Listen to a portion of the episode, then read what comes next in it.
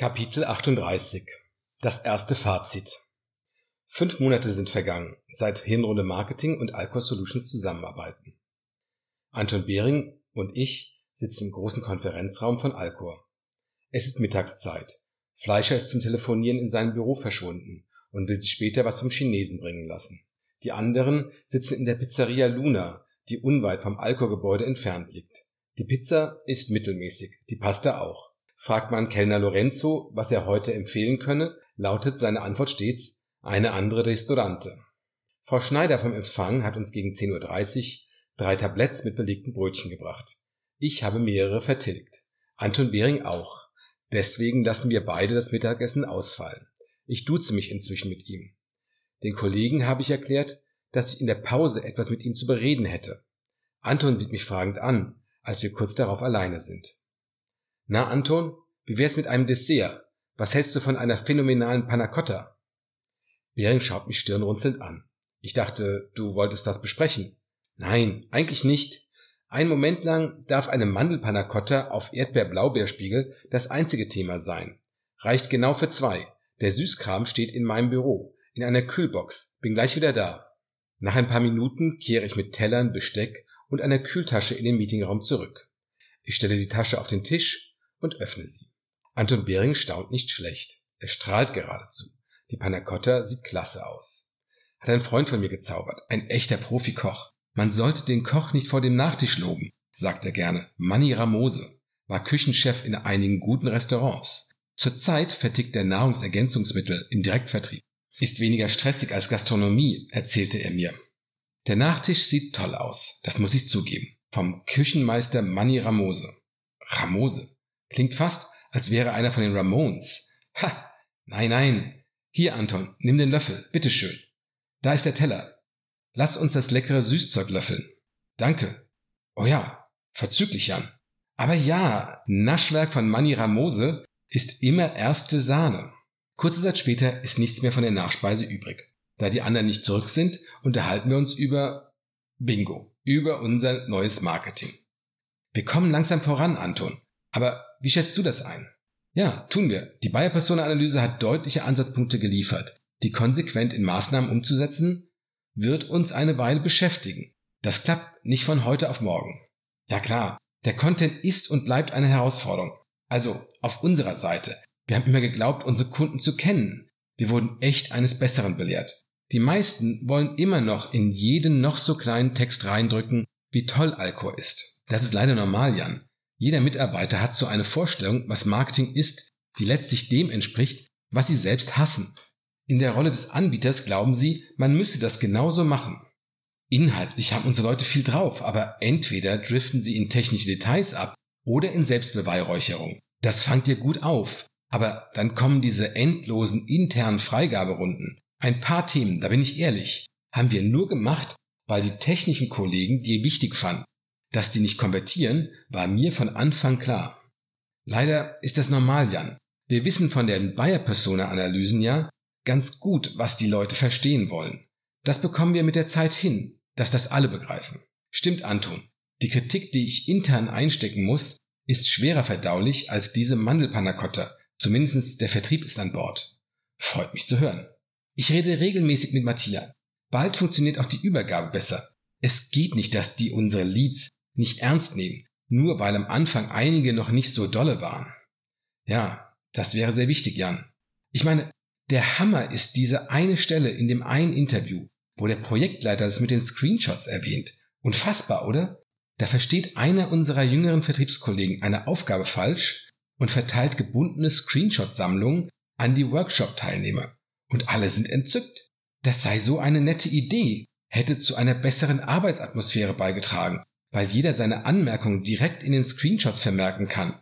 Das hatte unsere Frau Seidel überhaupt nicht auf dem Schirm, dass die Entscheider ihre Anmerkungen im Nachhinein nicht mehr mit dem Gesehenen zusammengebracht haben. Ja, Jan, es sind oft die kleinen Dinge, die den Unterschied ausmachen. Die bepunkten zwar die Workshops, machen sich Mühe, denken sich komplizierte Bewertungssysteme aus, in die alles Mögliche einfließt. Am Ende gibt das Bauchgefühl den Ausschlag.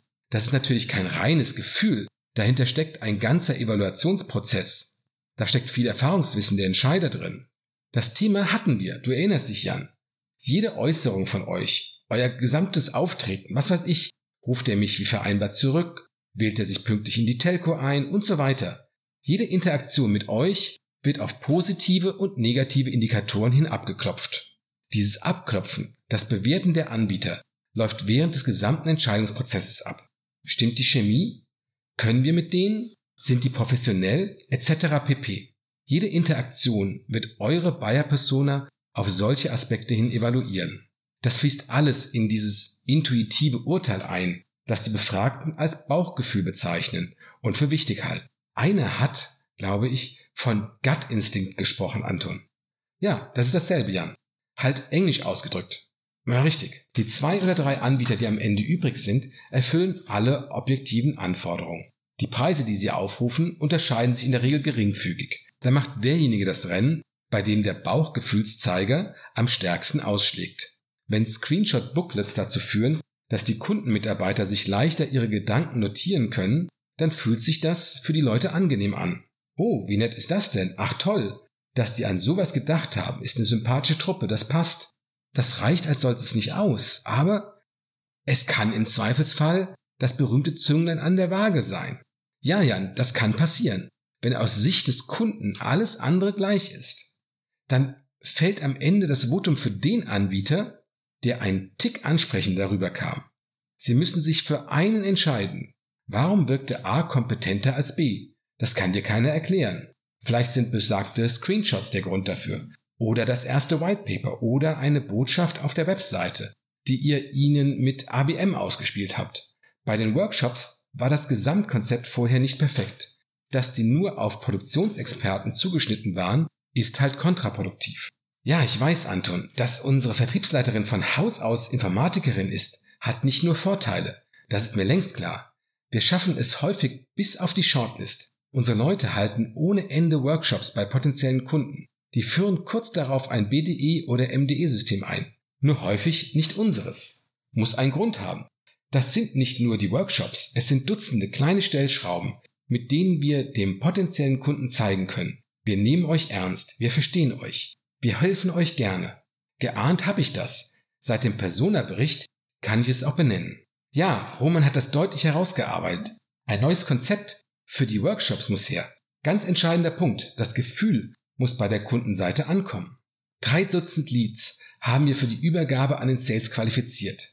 Rund die Hälfte haben wir auch mit Account-Based Marketing bearbeitet. Unsere beiden Lead-Nurturing-Workflows leisten gute Arbeit. Ja, läuft immer besser. Eure Startseite ist jetzt prima, besonders in der dynamisierten Version für große Maschinenbauer. Dann das Blog, die Download-Angebote, das zeigt Wirkung. Die Analytics-Daten sprechen eine deutliche Sprache. Benutzerzahlen steigen stetig. Bounce Rate ist um mehr als 7% zurückgegangen. Anzahl der Seitenaufrufe pro Sitzung um 13% gestiegen. Durchschnittliche Sitzungsdauer auch. 3% der Besucher sind auf der Target-Account-Liste und erhalten individuelle Folgeaktionen. Blogbeiträge werden intensiv gelesen, knapp 60 Whitepaper-Downloads pro Monat. Auch unser Retargeting und die LinkedIn-Anzeigen funktionieren. Das ist alles fein. Ich bin sehr zufrieden. Es wird noch viel besser, Jan. Das kommt erst so richtig in Fahrt. Ihr macht das ja noch nicht lange. Stimmt, Anton. Sieht so aus, als würde ich in drei, vier oder fünf Jahren noch immer Marketingleiter bei Alcor sein.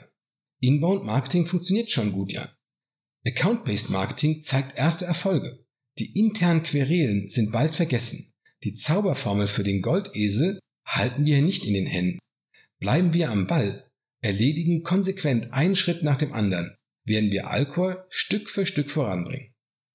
Alcor Solutions. Unsere nächste Marketingstufe steckt in den Daten. Nicht übel, Jan. Könntest als Texter dein Geld verdienen. Das war mir nicht aufgefallen. Da sind sich BDE, MDE und Inbound bzw. Account-Based Marketing wirklich ähnlich. Die erhobenen Daten sind entscheidend für den Erfolg. Dann immer weiter steuern und optimieren. Das ist im Shopfloor nicht anderes als bei der Lead-Generierung. Bald kommen die anderen zurück, erwidere ich, sehe auf die Uhr und richte meinen Blick wieder auf Anton. Was sind die nächsten Schritte? Wir legen mit den Vertriebs- und den Pre-Sales-Leuten zunächst die Themen fest. Für die nächsten White Paper? Ja, Unterlagen habe ich gestern rumgeschickt. Das kriegen wir hoffentlich schnell hin. Ja, ich glaube schon, Anton. Auf jeden Fall brauchen wir ein White Paper zum Thema Lastenheft. Mit dem Lastenheft, damit tut sich unsere Bayer-Person erstaunlich schwer. Hätte ich nicht erwartet. Aber ist offensichtlich so. White Paper zur Lastenhefterstellung finden auch unsere Sales-Leute sinnvoll.